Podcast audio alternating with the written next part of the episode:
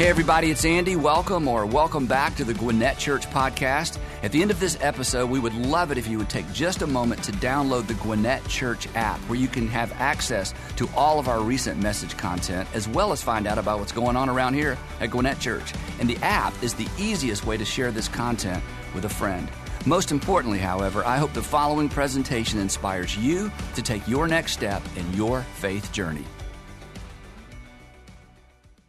Uh, like Reed mentioned, my name is Gerald Fadiomi. It is such a gift to get to be with you all today. Um, a little bit about me I am from Atlanta, born and raised. Uh, my incredible wife would love to be here with us, but we are six days away from our third child, and so uh, she's not here. We have 15 month identical twin baby girls at our house right now, and we're adding a third girl to the mix. Um, yeah, pray. Her name's Trinity, and I told my wife we needed to name her Trinity because that was my way of theologically closing the circle on girls. And so, God, if you're listening, the next one is a boy. It's my last attempt, so I really need you to hear me out on that. Uh, we are church planners in, in Atlanta, uh, so I spent a, a, good number of years on staff at one of the North Point campuses.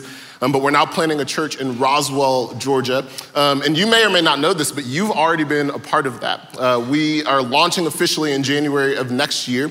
Um, but over the course of this year, we've done some nights of worship, and we'll continue to do that and some community service events. Um, and at our second night of worship in May, uh, we had two young ladies, Taylor and Ellie, who wanted to be baptized. Uh, and being a church plant, we don't have a baptismal. So I called Gwinnett uh, and Reed and the staff here were so gracious to let us use one of y'all's baptismals uh, so that we could show a community that God is for them while these two young ladies went public with their faith. And so you've already been a part of being for not only Gwinnett, um, but for the city of Roswell. And so I'm so grateful for you. Thank you for allowing stories like Taylor and Ellie's to happen. Uh, if you've picked up, today is 4th of July. It's a day that as a country we celebrate freedom. Um, and today, you've probably noticed we've been already talking about this theme that we're going to continue this idea of talking about freedom, but we're going to talk about a different kind of freedom this morning. So, the theme for this morning is one word it's freedom. Um, but we're not talking about the freedoms that we enjoy as citizens of the United States of America. This morning, we're talking about the freedoms that we enjoy as citizens of heaven. This morning, we're talking about the freedoms that have been made available to us in the person of Jesus. And my hope and my prayer for this morning is that for some of you, this will just be a healthy reminder um, of where your ultimate freedom comes from. And for others of you, maybe this morning would be the morning that your eyes are opened and the light bulb goes off and you actually understand what this whole Christianity thing is all about. And so I'd love to pray for us. Uh, we'll jump into our message for this wonderful 4th of July. Uh, Father, we love you, we're grateful um, that we do live in a country that we could gather like this. And we, we could openly worship you, and we can open your word, and we can hear from you. And so, God, that's what we want to do right now. We want to hear from you. And um, I can't do that, but you can. I can't open ears, I can't change hearts, but you can do that. And so, God, I pray that you would use any small amount of effort um, that we've put forward today to do what only you could do, that you would transform our hearts and our minds, and that each and every single one of us, um, kids in the room included, would walk out of here different um, because we were here. So we love you and we thank you. We ask you to move now. In Jesus' name, amen. I'd be a terrible dad if I didn't show a picture of my kids, so I brought one. Uh, these are my girls, Wesley Grace and Zoe Faith Fadiomi. Uh, that's my wife, Kylie, and they're the cutest babies in the world. Um, thanks. Don't clap for me, clap for my wife. She did all the work. Um, but those are my girls, and I love them. I'll tell you, my favorite thing to do with them is bedtime. Uh, I love getting home from work, and we do dinner together, which is a mess. Um, but then we get them cleaned up, and we'll go to the pool, or we'll go outside and play in the backyard, or we'll go upstairs and they'll run around their rooms. And then we'll sit down after, you know, running around for a little while, and we'll get them changed, and then we sit down in the corner of their room, and we have one of those kids' Bibles, you know, one of those like Bible 365s. And every night we read the Bible to them. We've done it every night since the day um, that they first came home. And so we love that time as a family together. I will tell you this though children's Bibles have been ruined for me. Um, and the reason why that's the case is because my mentor, who actually led me to Christ, um, he told me a story of a time that he was reading the exact same Bible that I read to my girls to his little boy. His little boy was four years old at the time. Uh, and my mentor was reading to his son Jackson the story of Abraham and Isaac. Okay?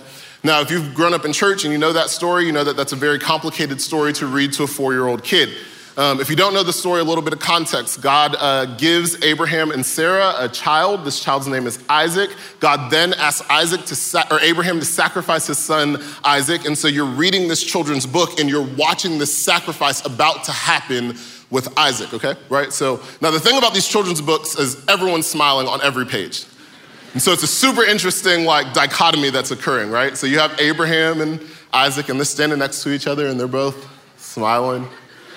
And then you get to the next page, and Abraham's like walking up the hill, and Isaac is walking behind him, and they're both smiling. And then you get to the top of the hill, and Isaac is collecting the sticks, and he's smiling. And Abraham's looking at him like, You have no idea. And he's smiling, you know. Then you get to the next page, and now the sticks are laid out on the altar, and Isaac is laying, looking up at his dad, and he's smiling. And Abraham's looking down on his son, and he's still smiling, you know. Then you flip the next page, and, and Abraham is standing over his son with a knife. and Isaac is looking at him, he's smiling. And Abraham's looking down at him, smiling. If you know the end of the story, God you know, doesn't ask Abraham to actually sacrifice Isaac. He delivers um, Isaac with a ram, which that could be a whole nother story, or a whole nother sermon that we could preach this morning. But, but I think about that story, and I think about what happened immediately afterwards.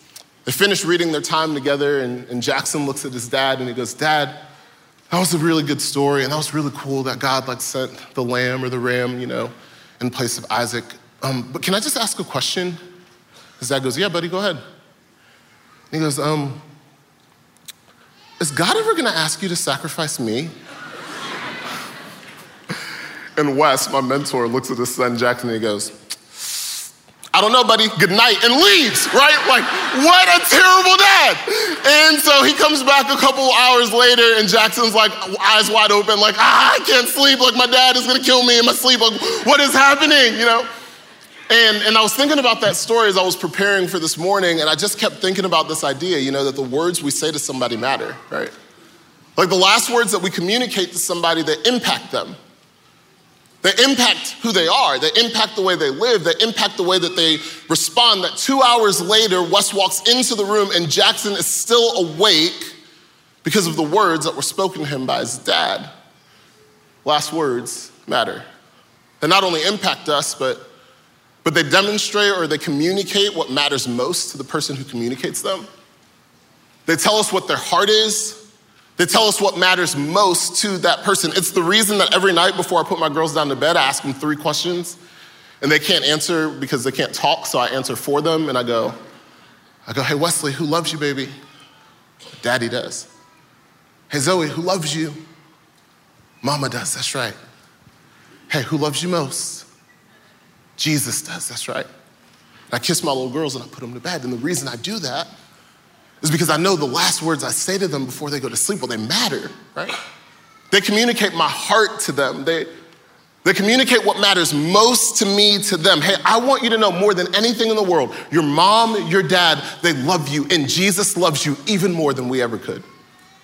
The last words that I say to them, my hope and my prayer is that they will impact them, that because they've heard these words over and over and over every night before they go to, to bed, that these words will impact the way that they live. Our last words matter. The words that were spoken over us matter. And many of you know this, right? Because you've had words spoken over you.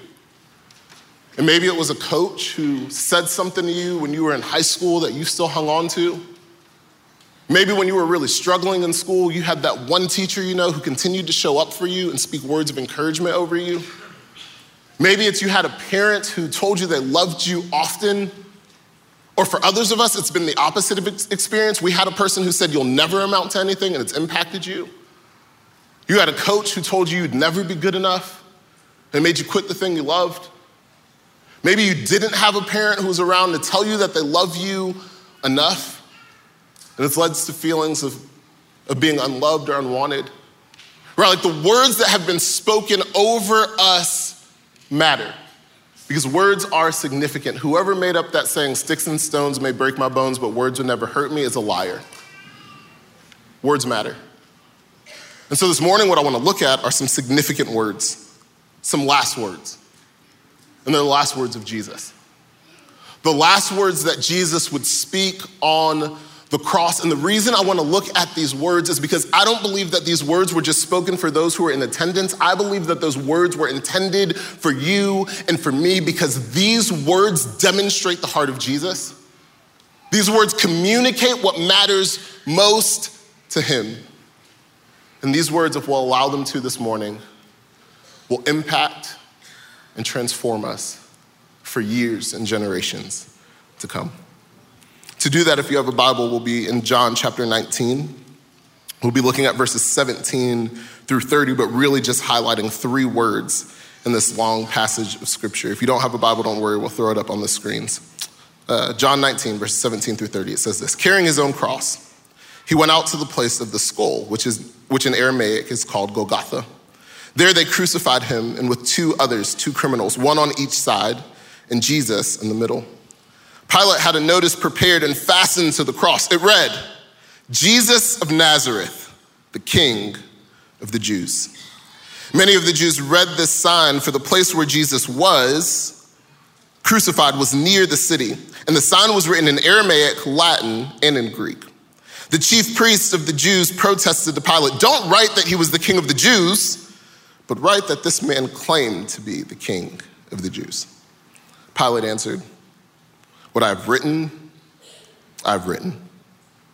When the soldiers crucified Jesus, they took his clothes, dividing them into four shares, one for each of them, with the undergarment remaining. This garment was seamless, it was woven in one piece from top to bottom. Let's not tear it, they said to one another. Let's decide by a lot who will get it. This happened so that the scripture may be fulfilled that they divided my clothes among them and cast lots for my garment. And so that's what the soldiers did. Near the cross of Jesus stood his mother and his mother's sister, Mary, the wife of Clopas, and Mary Magdalene. When Jesus saw his mother there and the disciple whom he loved standing nearby, he said to her, Woman, here is your son. And to the disciple, he said, Here is your mother. And from that time on, the disciple took her into his home.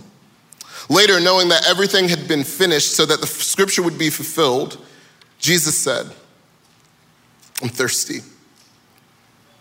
A jar of wine vinegar was there, so they soaked a sponge in it and put the sponge on the stalk of a hyssop plant. And they lifted it to Jesus' lips. When he received the drink, Jesus said, It is finished. And with that, he bowed his head and he gave up his spirit. Three years, Jesus served a public ministry caring for the least and the lost, healing the sick, raising the dead. Moments of popularity, moments of extreme hate and disgust. Ending in a moment where the Jewish leaders of the day would turn their back on Jesus, using Judas to betray him, have him accused of crimes that he didn't commit, have him beaten within inches of his life having him forced to carry the crossbar of his cross through the city streets, beaten and bruised, mocked and ridiculed, spit on, laughed at, put to shame. They would then drive nails through his wrists and through his feet, and they would hammer him to this wooden cross, a symbol of Rome's power to, to demonstrate to everyone watching we are not to be played with and we are not to be messed with. For hours, he would suffocate on that cross. You see, you didn't die on a cross by bleeding out. You died on a cross because you would suffocate. Your limbs would be so far stretched that it would be impossible to breathe. And so for hours, you would watch as those who were dying on a cross would push themselves up so that they could breathe a moment of air, and then they would slump back down and begin to suffocate. And over and over and over for hours, he would go through this motion, knowing that in all of that, he had you and I in mind. He'd be thirsty. They'd give him vinegar to drink. No breath in his lungs. One last statement. What would he say? Three words It is finished. That's how our English Bibles translate it. But the original Greek language that this would have been written in would have actually only been one word. It was this word to tetelestai. And as you read through this story, you, you can feel the, the drama, you can feel the heaviness, you can feel the weight. It feels like an extremely sad moment. And so, as we read through this, we, we see those three words, it is finished. And the, the context for us allows us to think that those words would have been sad, heavy, almost depressing words. But when you understand the original word that was used to describe what Jesus said on the cross, tetelestai, well, it gives you a different understanding. See, because tetelestai wasn't this sad, dramatic word. No, tetelestai was a common word that was used by the merchants. And what it meant was paid in full. What it meant was the debt is paid. And so anytime someone owed and they would pay off their debt, the merchant would write on or stamp on to the receipt tetelestai, paid in full. You owe nothing else. You see, with Jesus' last words, with the words that he used to demonstrate his heart for you and me, with the words that he used to communicate what matters most to him, with the words that he used that would impact generations and generations and generations to come, Jesus made not a sad, depressing statement, but a declarative one. And his declaration was the debt is paid, it is finished. You owe nothing else. Meaning, the debt between us and God was finished once and for all the moment Jesus died on the cross for you and for me. The debt is paid, and we are free. His last words were a declaration of freedom. And so, with the next 18 minutes and 35, 34, 33 seconds that we have left together, what I want to talk about are three freedoms that we have access to, three freedoms that we get to enjoy because of the cross of Jesus Christ. The first is this is that we are free from sin. We're free from sin. Now, when I say we're free from sin, I mean two things. Um, the first is that I mean we're free from the penalty of sin. Now, if you've grown up in church, you've heard this word sin before. Sin, in its simplest terms, just means missing the mark. It means that God has a standard for us. That standard is perfection, and that we all fall short of that standard. None of us are capable of hitting the mark that God has set to enjoy relationship with Him. So we all fall short of that standard. The problem with that is that sin comes with a penalty. And the penalty for sin is this is that we will die physically and that we are dead spiritually. That apart from God, we will physically die and we are spiritually dead. If you go all the way back to the beginning, to Genesis, you know, Adam and Eve, they're in the garden. Adam has this awesome job where he gets to name all the animals. Can you imagine, like him just walking through the garden, like, beautiful, let's call that one a butterfly. Ugly, let's call that a hippo, right? Like, amazing job. And they're walking through the garden and everything is perfect and they get to enjoy intimacy with God, but then there's this moment where they're tempted and they fall into temptation and eventually sin and uh, eventually sin and sin enters the world. And when it does, death now becomes a part of the human experience that was never intended to be there.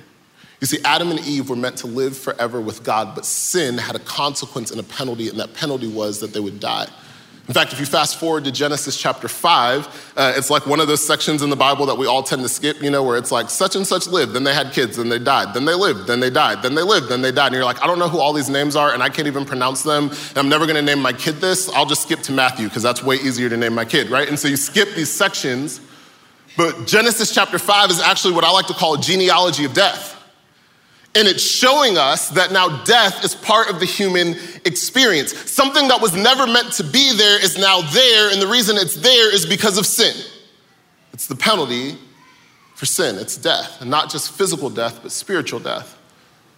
That apart from Jesus, we can't really have relationship with God. We can't fully know him. We can't be who God has created us to be. We may be walking around physically alive, but spiritually we are dead and we are far from him. But in a moment, Jesus offers us some really good news with three words It is finished. Jesus takes on our sin and he trades us our sin and gives us back his righteousness. That with three words, Jesus says, It is finished. And he takes our sin and he gives us back instead the righteousness of God. That's why Paul would write in Second Corinthians, For he who knew no sin became sin so that we might become the righteousness of God. That Jesus would take on our sin and our shame and he would take it to the grave once and for all so that we would no longer have to pay the penalty that comes from sin. But instead, we get the righteousness of God. So when Jesus says it is finished, it means you don't have to pay the penalty for sin anymore. But not only that, second, he says this you don't have to be a slave to it anymore either.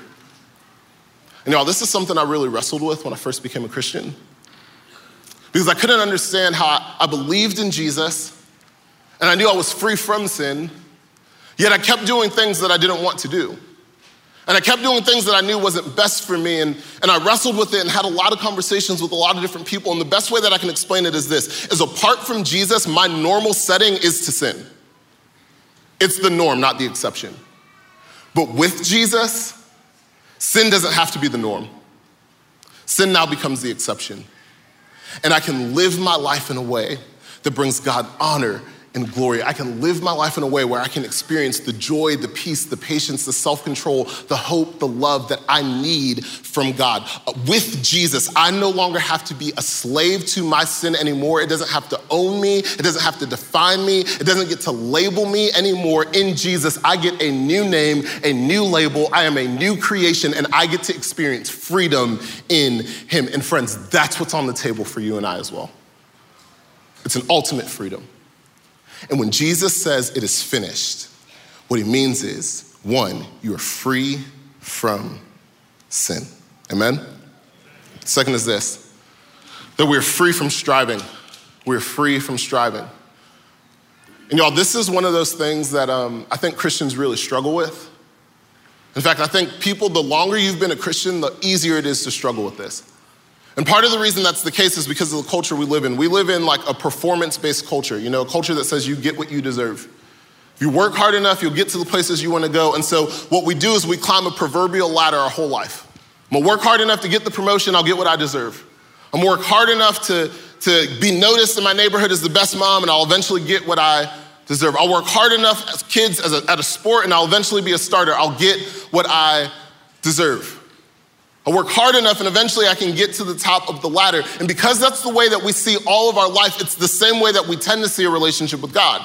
If I'm a good enough person, if I try hard enough, if I have perfect church attendance, if I never miss a small group, if I do all the right things and behave in all the right ways, then eventually maybe I can earn right standing with God. The problem is to earn right standing with God requires what I talked about in my first point perfection.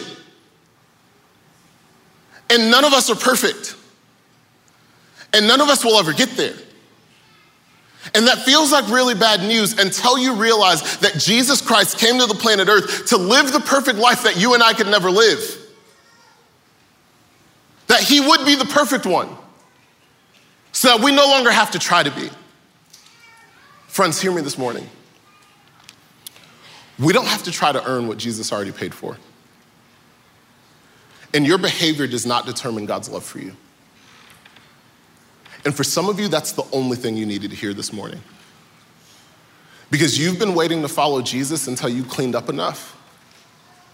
You've been waiting to follow Jesus until you were a good enough person You've been waiting to follow Jesus until you stopped hanging out with those people, going to those places, doing those things, thinking those ways. And friends, you just need to hear me. Relationship with God is available right now, today. And it's not because of what you do, it's because of what Jesus has done for you. And so you don't have to strive to try to earn right standing with God. You don't have to climb the ladder to Him. Jesus climbed the ladder to you.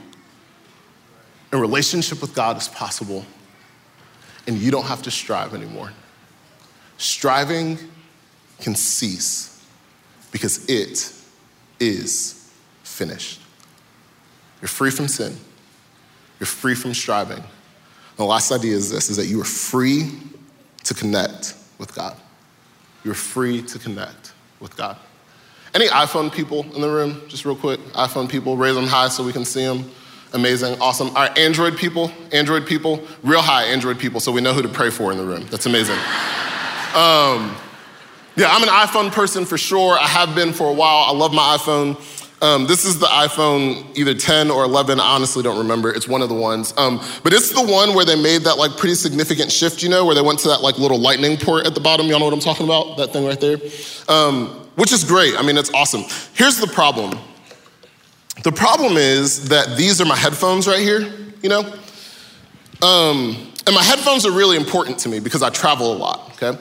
And I, I intentionally bought these headphones. I did not get the little AirPod things, I didn't get those. I got these. And the reason I got these is because I want people to know when I put these on, this is a universal sign. I don't want to talk to you. Leave me alone. If I get on the plane and you're like, hey, how you doing? I'm like, great.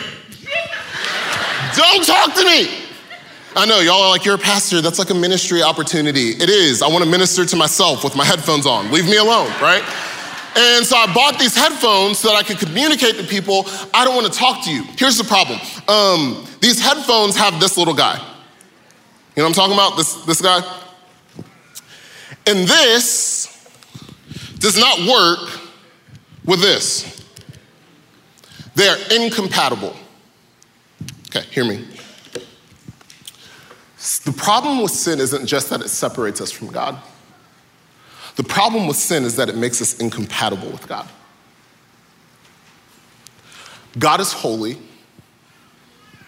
we're not. God is perfect, we're imperfect. And a perfect, holy God cannot be connected to or in relationship with imperfect, unholy people. Watch this.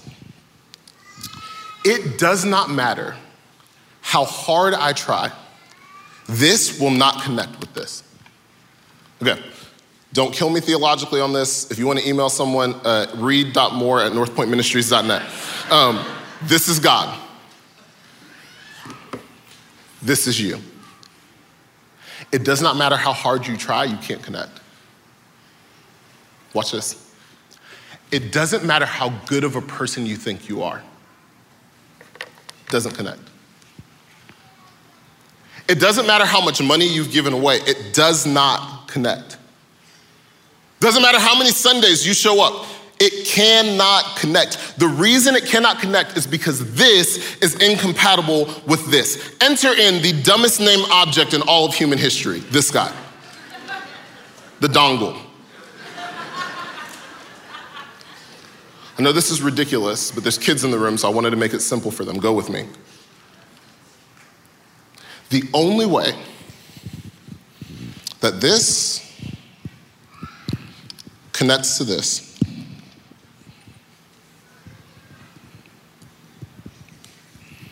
is with Jesus.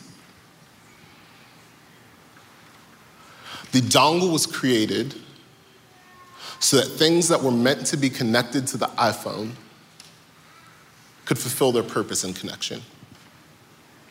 And the reason Jesus Christ came to the planet Earth for you and for me is because you and I were created and designed to be connected to God, but we are incapable of doing it on our own. And so Jesus came to be the only possible way that connection could and will happen. If it could happen another way, Jesus wouldn't have had to come. But he is the great connector.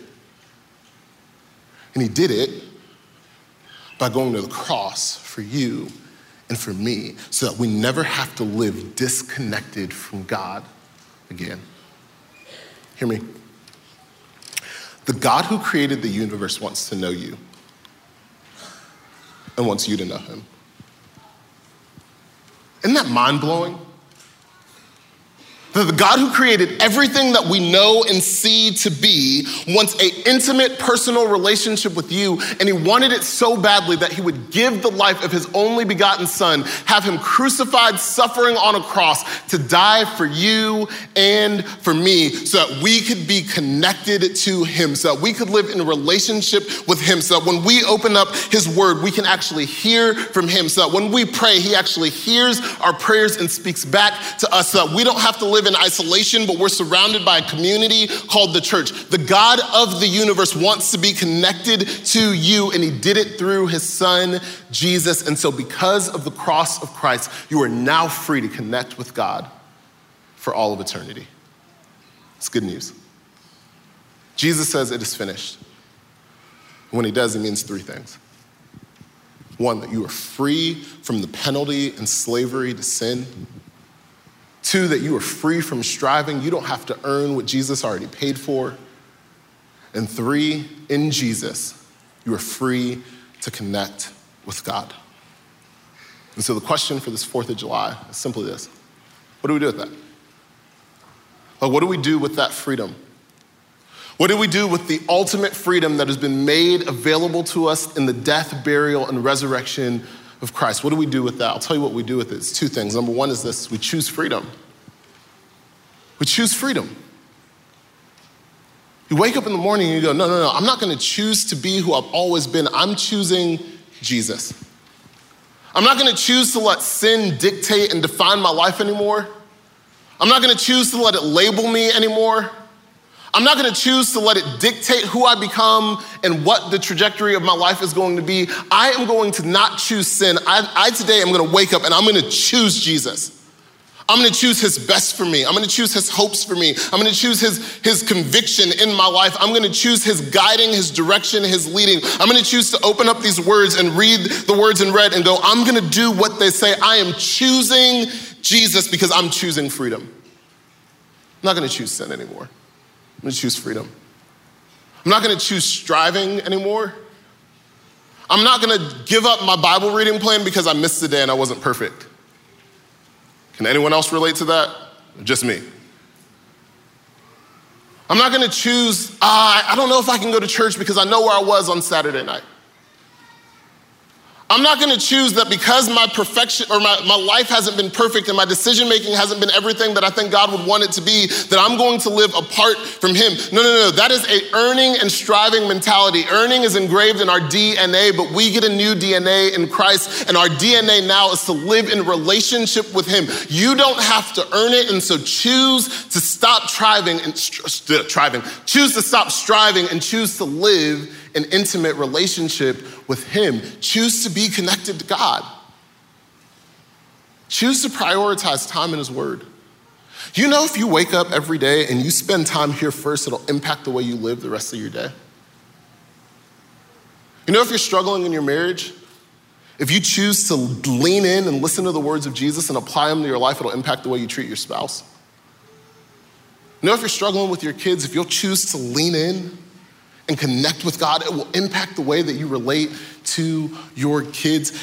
This, in and of itself, time with God, in and of itself, connecting with Him, in and of itself, will give you what you need in order to live the life that He's called you to live. But apart from Him, you can't do it on your own. In fact, Jesus said that.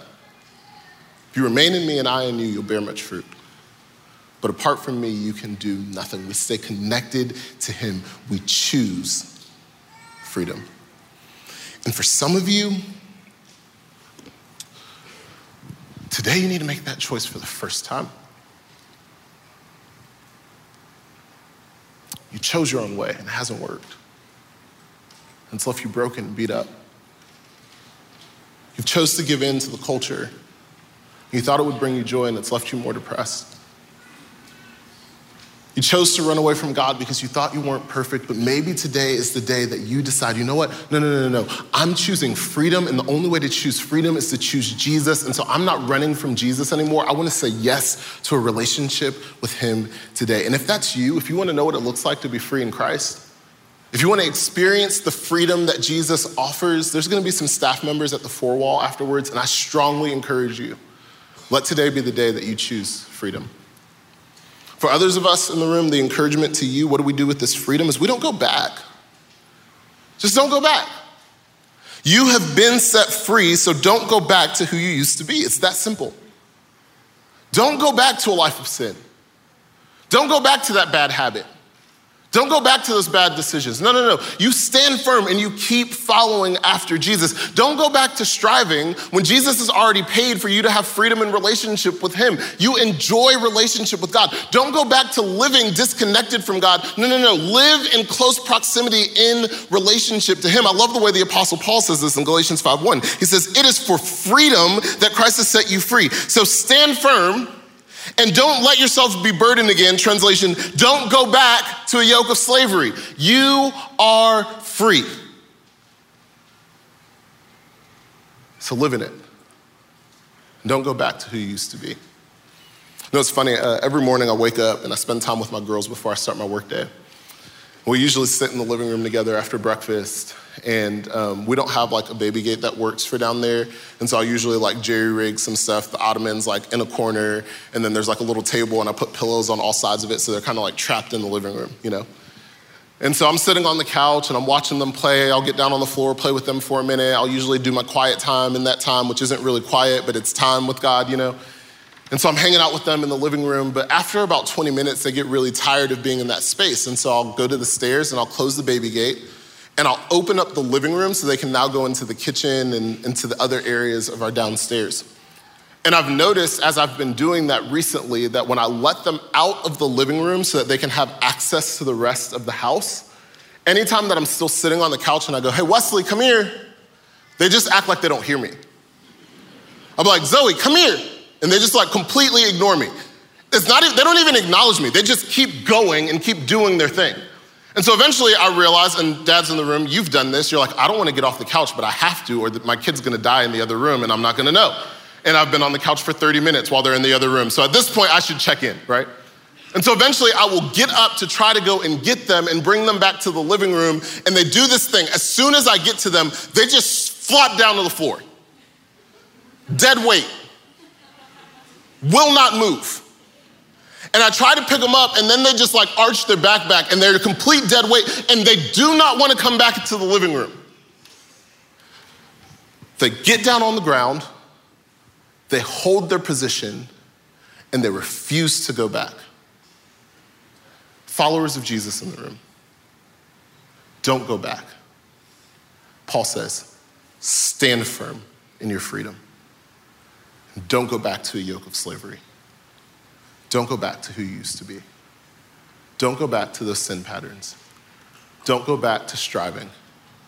And don't go back to living disconnected. Choose freedom. If I could sum it all up, I'd say it like this Hey, since you've been set free, why don't we live like free people? Since we've been set free, why don't we decide to live as free people? People who have been set free, not just because of the country that we live in, but people who have been set free because our Savior went to the cross for you and for me, and He freed us from sin, He freed us from striving, and He's given us an opportunity to be free in relationship with Him. So, Gwinnett Church, let's live like free people. Let's live in intimate relationship with God and let's enjoy the freedoms that Jesus offers. Amen?